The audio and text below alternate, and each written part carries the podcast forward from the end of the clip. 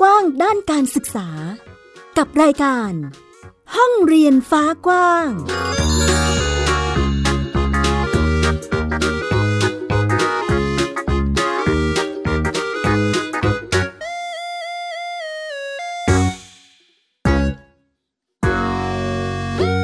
สวัสดีค่ะ คุณผู้ฟังวันนี้กลับมาพบกันอีกครั้งค่ะ กับฟินิกเด็กหญิงสุภาพบงกตวกเมอร์ค่ะ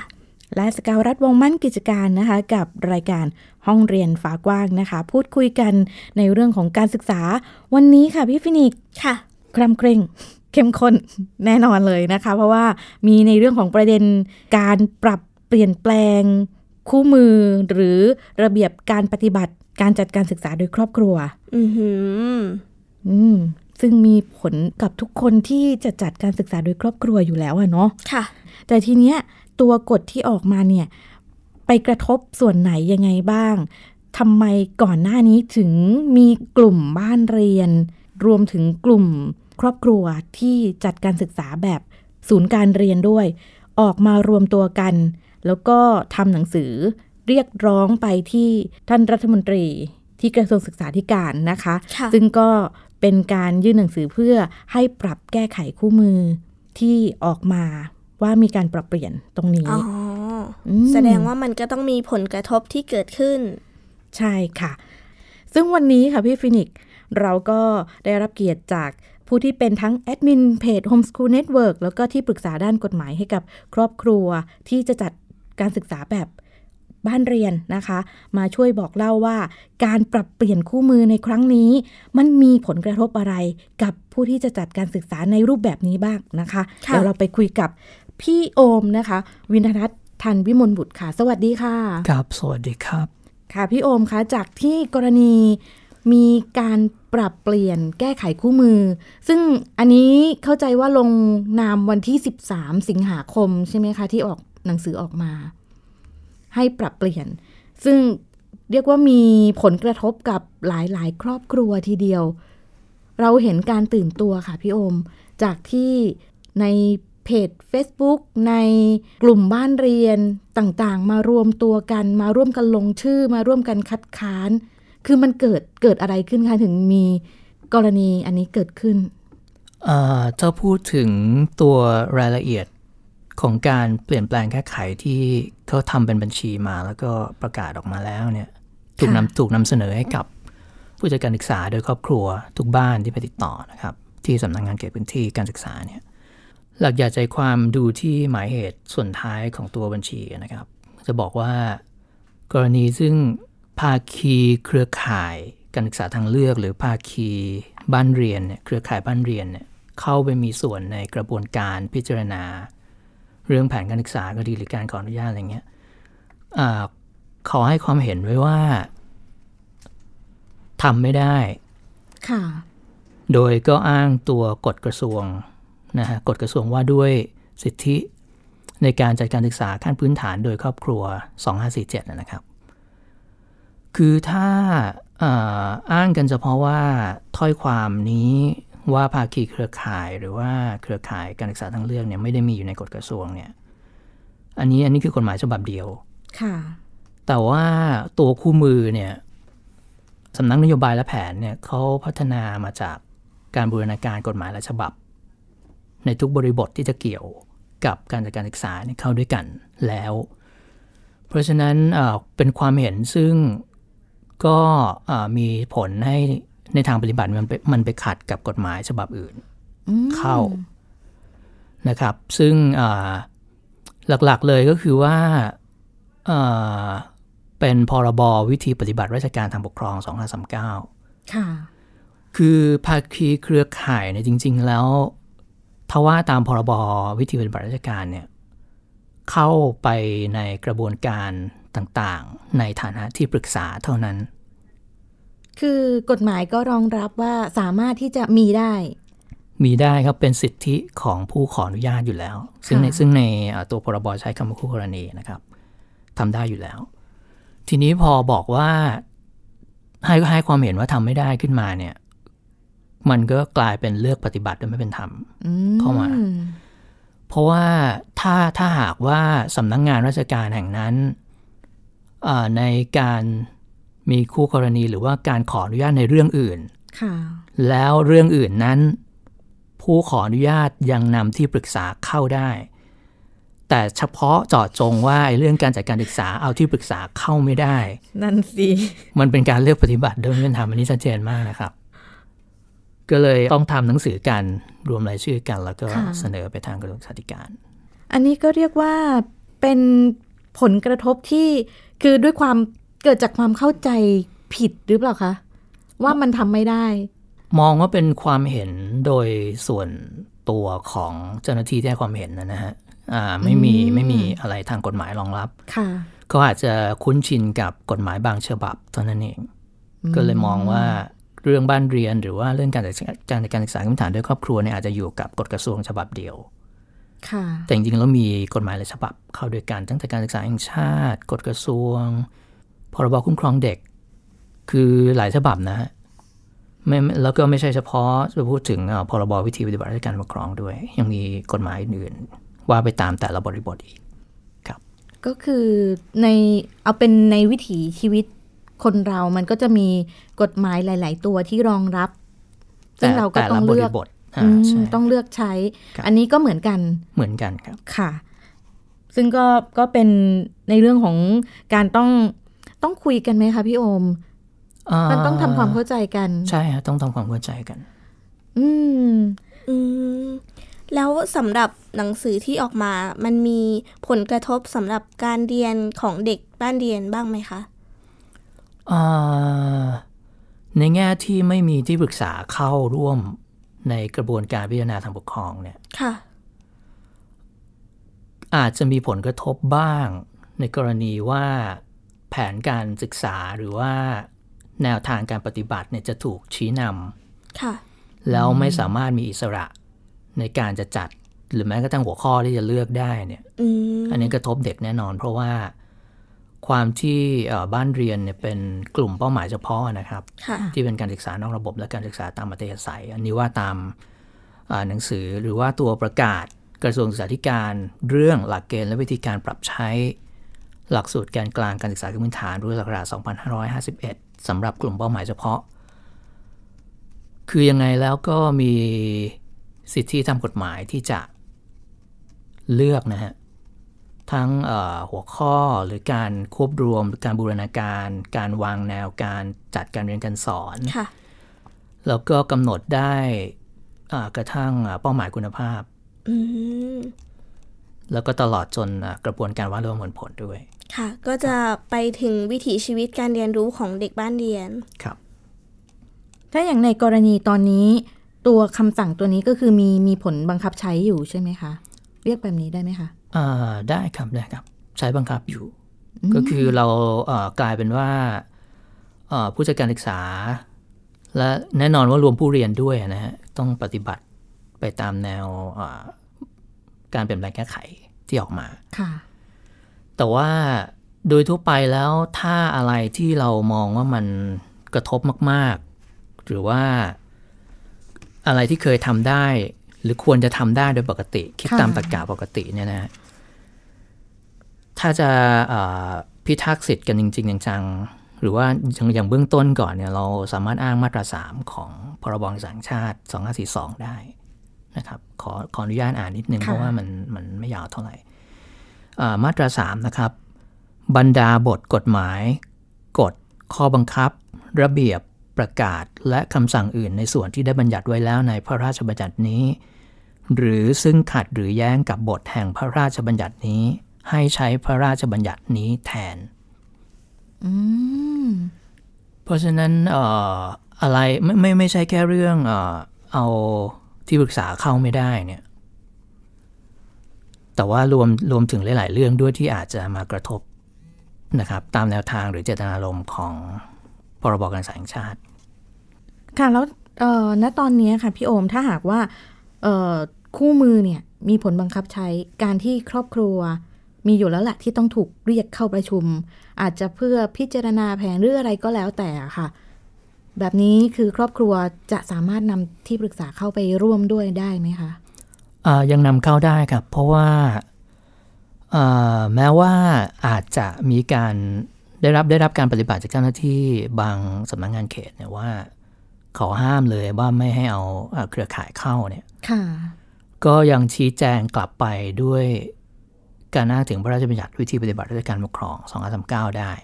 อยู่ดีนะครับอืมคือแม้ว่าจะอ้างกฎกระทรวงเอ่อบ้านเรียนว่าไม่มีข้อความหรือบทบัญญัติเนื้อหาเนี่ยที่เกี่ยวกับเครือข่ายอยู่ค่ะเนี่ย แต่ว่าในกฎหมายอื่นยังมีอยู่ ในฐานะที่ปรึกษายังมีอยู่สิทธิตรงนี้ของผู้ขออนุญาตยังมีอยู่ครับผม อืม ก็เป็นในในเรียกว่าเป็นสิทธิส่วนบุคคล สิทธิของครอบครัว สิทธิของอาคู่กรณีเลยครับ ถ้าถ้าพูดถึงตัวอ๋พอรบนะฮะค่ะเพราะว่าอ่าหมายถึงผู้ขออนุญาต ถ้าใช้ถ้าใช้คำโดยทั่วไปแล้วเราเราพูดถึงบริบทของการจัดการศึกษาโดยโดยครอบครัวก่อนค่ะมันเป็นการขออนุญาตอยู่แล้ว เพราะฉะนั้นตรงนี้เป็นสิทธิของคู่กรณีนะครับ ค่ะคู่คู่กรณีก็คือผู้ที่เรียกว่าเป็นเป็นคนที่ฝ่ายครอบครัวฝ่ายนั่นครแหอบละครัที่วเข้าไปติดและต่อสำนักงานครับก็คือต้อง ทั้งสองฝ่ายนี้อ่าฝ่ายสำนักงานจะเรียกว่าเจ้าหน้าที่ครับอ๋อออ่าเขาจะเขาจะมีในหมวดของเขาอยู่ อืมอืมอืมซึ่งก็เป็นเป็นสิทธิที่ครอบครัวสามารถทำได้ แล้วแบบนี้ถ้าหากว่ามีการบอกว่า เอ้ย ห้ามนะ ไม่อันนั้นอันนี้ไม่ได้ มีกฎมีหนังสืออะไรออกมา ครอบครัวทำยังไงได้บ้างคะอ่าต้องขอให้ทางฝ่ายเจ้าหน้าที่ชี้แจงอย่างชัดเจน ระบุออกมาว่าหนังสือหรือกฎหรือกฎหมายที่อ้างถึงคืออะไร ให้ทำออกฉมาบัเป็บนหนังใดสือชี้แจงอย่างนี้เหรอคะอ่า ทั้งแม้แม้แม้จะชี้แจงด้วยวาจาก็ตามเนี่ยอ่าให้ให้เขาเนี่ยระบุออกมาเลยว่าสิ่งที่เขาอ้างถึงคืออะไรอืมชื่อกฎหมายฉบับนั้นคืออะไร มาตราค่ะไหน ให้ระบุให้ชัดเจนให้ได้ เพราะถ้าระบุไม่ได้ก็ก็ผิดกฎหมายนะครับ มันก็มี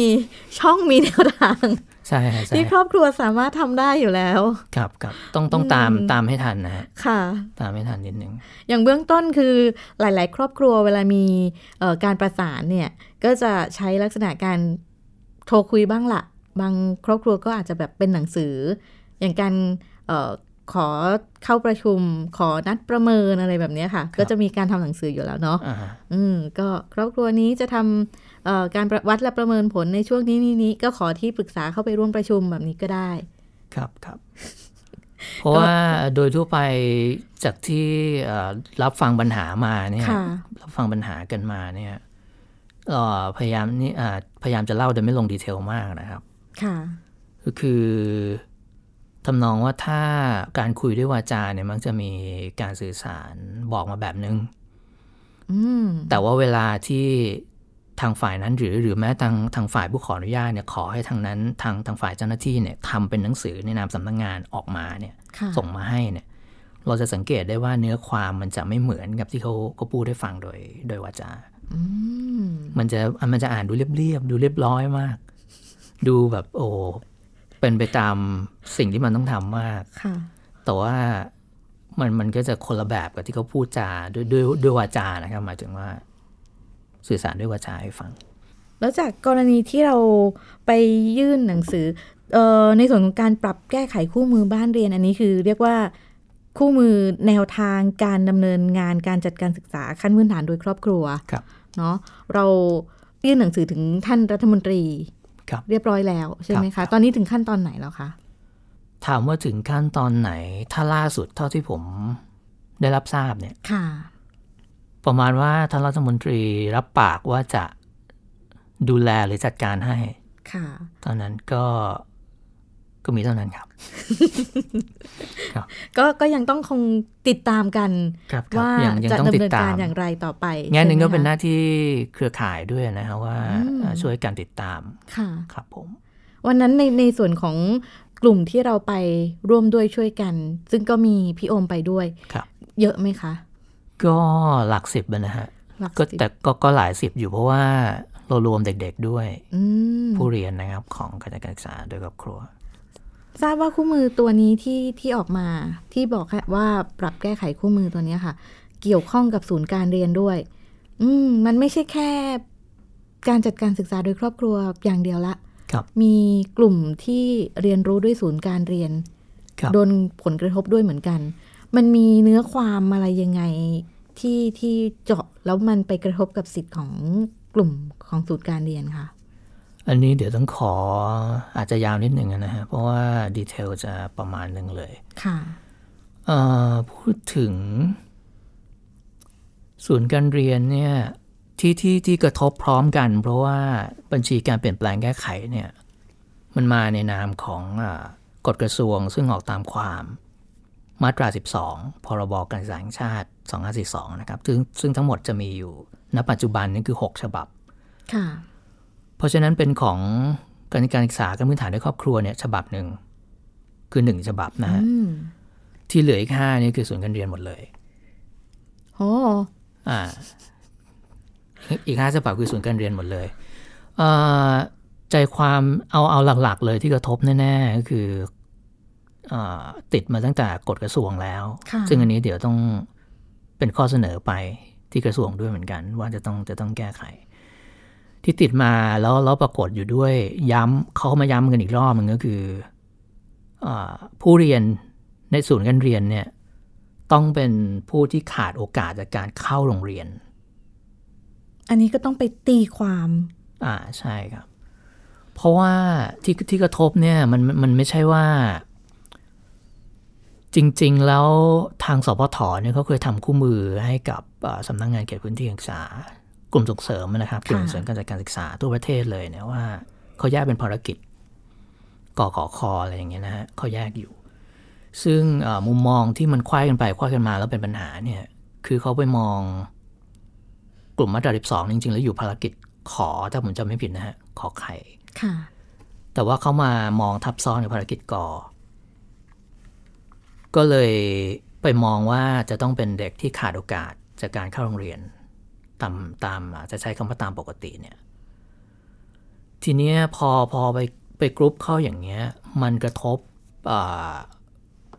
ความเป็นกลุ่มเป้าหมายเฉพาะที่เป็นการจัดการศึกษานอกระบบ และการศึกษาตามอัธยาศัยอืมซึ่งมองเผินๆนี่จะเหมือนจะเหมือนมองว่าอ่าเด็กที่ไม่ไม่ได้เลือกที่จะเข้าสู่โรงเรียนเนี่ยค่ะกลุ่มนี้เท่านั้นที่มีสิทธิ์ที่จะเข้าส่วนย์การเรียน แต่ในความเป็นจริงกระทบเด็กในโรงเรียนนะครับ เขาจะเปลี่ยนรูปแบบการศึกษาก็มีปัญหาอ๋อเพราะจะถูกตีความว่าคุณมีโอกาสที่อยู่ในโรงเรียนอยู่แล้ว อ๋อ ก็แค่คุณคุณก็พาลูกไปสิไปเรียนในโรงเรียนอ่าไปสมัครเรียนครับ ทุกที่พร้อมจะรับอยู่แล้วใช่ไหมคะอ่าก็ก็จะมองอย่างนั้น เพราะฉะนั้นมันมันเลยกลายเป็นว่า ไอ้ข้อความแบบเนี้ยมันมันดู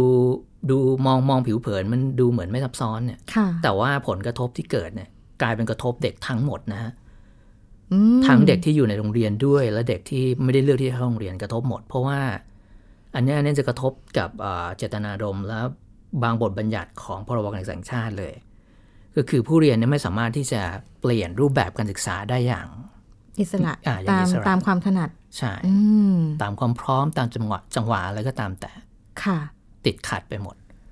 แล้วตรงเนี้ยมันก็ไปทับซ้อนเข้ากับ ทับซ้อนเข้ากับความเป็นจริงที่เอ่อกระทรวงศึกษาธิการเนี่ยเขาเคยทำแนวปฏิบัติสำหรับโรงเรียนด้วยซ้ำว่าการรับเด็กเข้ากลางเทอม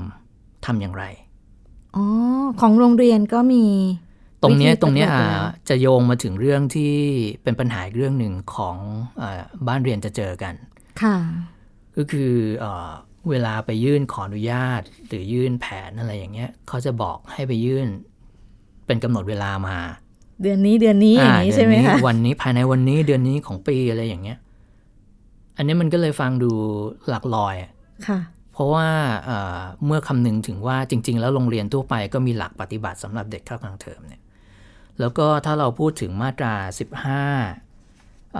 วรรคสามด้วยเนี่ยของพรบการศึกษาแห่งชาติเนี่ย คือเทียบโอนได้นะครับ ไม่ได้มีปัญหาอะไรนะฮะค่ะเพราะว่าถ้าถ้าถ้าไม่ได้พูดถึงกลุ่มมาตรา 12 ที่เป็นการอ่าใช้สิทธิในการจัดการศึกษาเนี่ย ยังไงก็เทียบโอนได้อยู่แล้วนะครับ เด็กโรงเรียนเทียบโอนได้อยู่แล้วตามปกติครับอย่างในกรณีที่เกิดขึ้นทั้งหลายเหล่านี้ค่ะครับถ้าหากว่า เจ้าหน้าที่เข้าใจแล้วคุยกันรู้เรื่อง มีทางออกที่ดีและเหมาะสมกับตัวเด็กเราก็ไม่มีปัญหาอะไรใช่ไหมคะครับแต่ถ้าเกิดว่ามันเป็นกรณีว่าอันนั้นก็ไม่ได้ อันนี้ก็ไม่ได้ครับคือเราก็เลยต้องต้องมีการยกตัวกฎหมายนู่นนี่นั่นมาครับบอกเพื่อแจ้งว่ามีสิทธิของครอบครัวของพี่ผู้มีส่วนได้ส่วนเสียที่รองรับอยู่ครอบครัวสามารถดำเนินการได้เหล่านี้ใช่ไหมคะ ครับ เพราะว่าถ้าถ้าฝ่ายเจ้าหน้าที่อ้างว่า อย่างนั้นไม่ได้อย่างนี้ไม่ได้เนี่ยเอ่อผู้ยื่นคำขอเนี่ยหรือทางหรือทางฝ่ายผู้จัดการศึกษาหรือครอบครัวเนี่ยร้องขอให้เจ้าหน้าที่ท่านนั้นเนี่ยทำเป็นหนังสือออกมาในนามสำนักงานเลยก็ได้อืมถ้าเขายืนยันอย่างนั้นค่ะนะครับ เป็นลักษณะชี้แจงเป็อนลักธิษณะบายอ่าให้เขาชี้แจงแล้วอ้างอิงให้เหมาะสมค่ะให้ครบถ้วน เพื่อที่เราจะได้เอ่อเป็นหลักฐานเชิงประจักษ์ร่วมกันทุกฝ่ายว่ามันไม่ได้จริงอืมๆ ประก็ติดกฎตรงนั้นข้อค่ะตรงนี้จริง ไม่ใช่ว่าอ้างว่ามันมีกฎแต่บอกไม่ได้ว่ากฎข้อไหน แต่อ้างมาอย่างนั้นแหละ เพราะว่าถ้าลักลักษณะแบบนี้แล้วเป็นกรณีฟ้องร้องกันทางอ่าศาลปกครองเนี่ย แล้วปรากฏว่าพอศาลสั่งแล้วทำได้หมดเนี่ยอืมอ่าบริบทแบบนี้มันก็เลยเหมือนเหมือนเฉลยมาแค่ว่าอ่าจริง ๆ แล้วอ้างตรงนั้นอ้างตรงเนี้ยเพียงเพื่อจะไม่ดำเนินการให้เท่านั้นเอง อ๋อ เป็นเป็นการกล่าวอ้างเพื่อ เรียกว่าปัดปัดงานได้ไหมคะเอ่อเหมือนเลี่ยงภาระงานเลี่ยงใช่ไหมคะอ่าเหมือนเลี่ยงภาระงาน อาจจะเกิดจากความไม่เข้าใจก็ได้เหมือนกัน ก็ได้เหมือนกัน มันมันมีความทับซ้อนหลายส่วนครับ เช่นว่าจริง ๆ แล้วกลุ่มเป้าหมายเฉพาะที่เป็นการศึกษานอกระบบและการศึกษาตามอัธยาศัยเนี่ยจริง ๆ แล้วควรจะดูแลโดยสำนักงานไหนอืมด้วย บางคนก็อาจจะเจ้าหน้าที่บางคนก็อาจจะอาจจะมีความเห็นหรือให้ความเห็นเชิงวิชาการเนี่ยว่า เอ๊ะน่าจะอยู่ในการดูแลของกศนไหมค่ะเพราะว่าจริงๆ กศนชื่อปัจจุบันเนี่ยนะเปลี่ยนมานานแล้วนะครับ น่าจะสักสิบปีกว่าแล้วเนี่ย ไม่ใช่เอ่อกรมการศึกษานอกโรงเรียน แต่ว่าชื่อสำนักงานคือสำนักงานส่งเสริมการศึกษานอกระบบ และการศึกษาตามอัธยาศัยอืมเพียงแต่ยังใช้ชื่อย่อเดิมค่ะเขาก็เลยมองว่าในเมื่อชื่อสำนักงานเป็นอย่างเงี้ย แล้วกลุ่มเป้าหมายนี้กลุ่มเป้าหมายเฉพาะอันเนี้ยเนี่ยก็ชื่อก็สอดคล้องกัน น่าจะดูแลโดยกศนไหม ทีนี้อ่าส่วนตัวผมมองว่าที่ไม่ได้ดูแลโดยกศนเนี่ยเพราะปกติกศนดูแล ผู้เรียนที่อายุ 15 ปีขึ้นไป ค่ะ เรามองในในทางอ่า methodology ก่อนเนี่ยเขาจัดการศึกษาแบบ andragogy หรือ eldergogy คือจัดการศึกษาให้กับผู้ใหญ่ เพราะฉะนั้นทางระบบตำราก็ดี หรือวิธีการบริหารจัดการชั้นเรียนก็ดีเนี่ย จะคนละแบบกับชั้นเรียนที่ผู้เรียนเป็นเด็กอืมแล้วก็แม้ว่าบ้านเรียนอยู่ในลักษณะเป็นสถานภาพของกลุ่มเป้าหมายเฉพาะค่ะที่เป็นการศึกษานอกระบบตามมัธยาศัยเนี่ยแต่ว่าผู้เรียนเนี่ยอย่างไรแล้วก็เป็นช่วงวัยการศึกษาบังคับค่ะที่เป็นไปตามหลักเกณฑ์และวิธีการนับอายุนะครับ เพื่อเพื่อเข้าสู่การศึกษาบังคับเนี่ยอ่า เพื่อเข้าสู่การศึกษาพื้นฐานก็ไปก็คือวัยเจ็ดย่างเจ็ดเข้าประถมหนึ่งอะไรเงี้ยฮะค่ะคือเป็นกลุ่มนี้กลุ่มที่อายุน้อยกว่า 15 ปีลงมา แล้วก็มันก็ยังคนละสาระกันกับการจะพูดถึงระหว่าง การรับการจัดการศึกษา จากหน่วยงานจัดให้ไม่ว่าจะเป็นหน่วยงานรัฐ หรือเอกชนอย่างโรงเรียนเอกชน กับเอ่อหลักใหญ่ใจความของมาตรา 12 จริงๆเนี่ย ซึ่งเป็นเรื่องที่เรียกกันว่าสิทธิในการจัดการศึกษา เพราะฉะนั้นการไปอยู่กับกศน แล้วถ้าอาจจะต้องเรียนตำรากศนเนี่ยถ้าเป็นเด็กอายุต่ำกว่า 15 ปีเนี่ยใช้ใช้เอกสารส่งตัวจากสำนักงานเขตพื้นที่ได้อยู่แล้วนะครับค่ะเขาเขาเป็นระเบียบอยู่แล้ว แต่ว่าพอเข้าไปอย่างนั้นแล้วเนี่ยรับการศึกษา คือเป็นนักเป็นเป็นนักศึกษาหรือเป็นผู้เรียนของทางกศน อยู่ในสถานศึกษาของกศน ไม่ว่าไม่ไม่ไม่ว่าวิธีเรียนจะใช้จะเลือกรูปแบบใดนะครับเขามีสักสี่ห้าวิธีของเขาเนี่ยนะฮะของกศนเนี่ยแต่ว่าลักษณะนั้นเนี่ยบริบทจะไม่ใช่การใช้สิทธิในการจัดการศึกษาไงครับ เป็นคนละประเด็น ค่ะอ่ามันเป็นเป็นคนละคนละแบบไปเลย อย่างนั้นก็คือเหมือนเข้าสถานศึกษา เราก็เหมือนเหมือนโรงเรียน อ่า เหมือนโรงเรียนเหมือนเข้าโรงเรียนปกติค่ะคือเข้าไปรับการศึกษา มีมีหน่วยงานเป็นผู้จัดการศึกษาให้อืม คือสิทธิในการจัดการศึกษาอยู่กับค่ะหน่วยงานนั้น จะจะคนละแบบกับการที่สิทธินะอยู่ในมืออ่าประชาสังคม คนละแบบกัน ค่ะ ก็เป็นเอ่อเรื่องราวของสิทธิและกฎหมายเนาะเกี่ยวกับกฎหมายของการจัดการศึกษาโดยครอบครัว แล้วก็วันนี้พ่วงไปด้วยเรื่องของศูนย์การเรียนเข้าครับมาด้วยนะคะค่ะก็เป็นประเด็นที่มีการสั่งให้ปรับแก้คู่มือ แล้วก็ มีการรวมตัวกันของกลุ่มบ้านเรียนศูนย์การเรียน เพื่อที่จะร้องขอให้มีการเอ่อทบทวนเรื่องนี้นะคะ ก็ก้าวต่อไปจะเป็นยังไงก็อาจจะต้องติดตามกันอย่างที่พี่โอบอกว่าณตอนนี้ก็คือเรื่องถึงท่านรัฐมนตรีเรียบร้อยแล้วนะคะสำหรับวันนี้ก็ได้เห็นถึงความสำคัญของการมีที่ปรึกษาเลยค่ะพี่ฟินิกซ์ใช่เพราะถ้าค่หากว่าไม่มีที่ปรึกษา มันยากนะที่จะเข้าใจอะไรบางประเด็นค่ะนะคะ ซึ่งมันก็ไม่ผิดเพราะว่าเป็นการค้นคว้าขวนขวายหาข้อมูลเพื่อให้เราเข้าใจมากขึ้นนั่นเองนะคะสำหรับวันนี้ค่ะพี่ฟินิกซ์เราก็ได้ความรู้เต็มที่ทีเดียว ก็ต้องขอบคุณพี่โอมด้วยนะคะค่ะครับที่มาร่วมกันพูดคุยนะคะ ขอบคุณมากเลยค่ะ ขอบคุณยินดีรับและ เวลาของเรากระชั้นมากเลยค่ะ หมดเวลาแล้วนะคะ คุณผู้ฟังสัปดาห์หน้าเจอกันใหม่อีกครั้งวันนี้พวกเราสามคนลากันไปก่อนนะคะ สวัสดีค่ะ สวัสดีสค่ะวัสดีครับติดตามรายการได้ที่ www.thaipbspodcast.com แอปพลิเคชัน Thai PBS Podcast หรือฟังผ่านแอปพลิเคชัน Podcast ของ iOS Google Podcast Android Podbean SoundCloud และ Spotify ติดตามความเคลื่อนไหวของรายการและแสดงความคิดเห็น โดยกดถูกใจที่ facebook.com/thaipbspodcast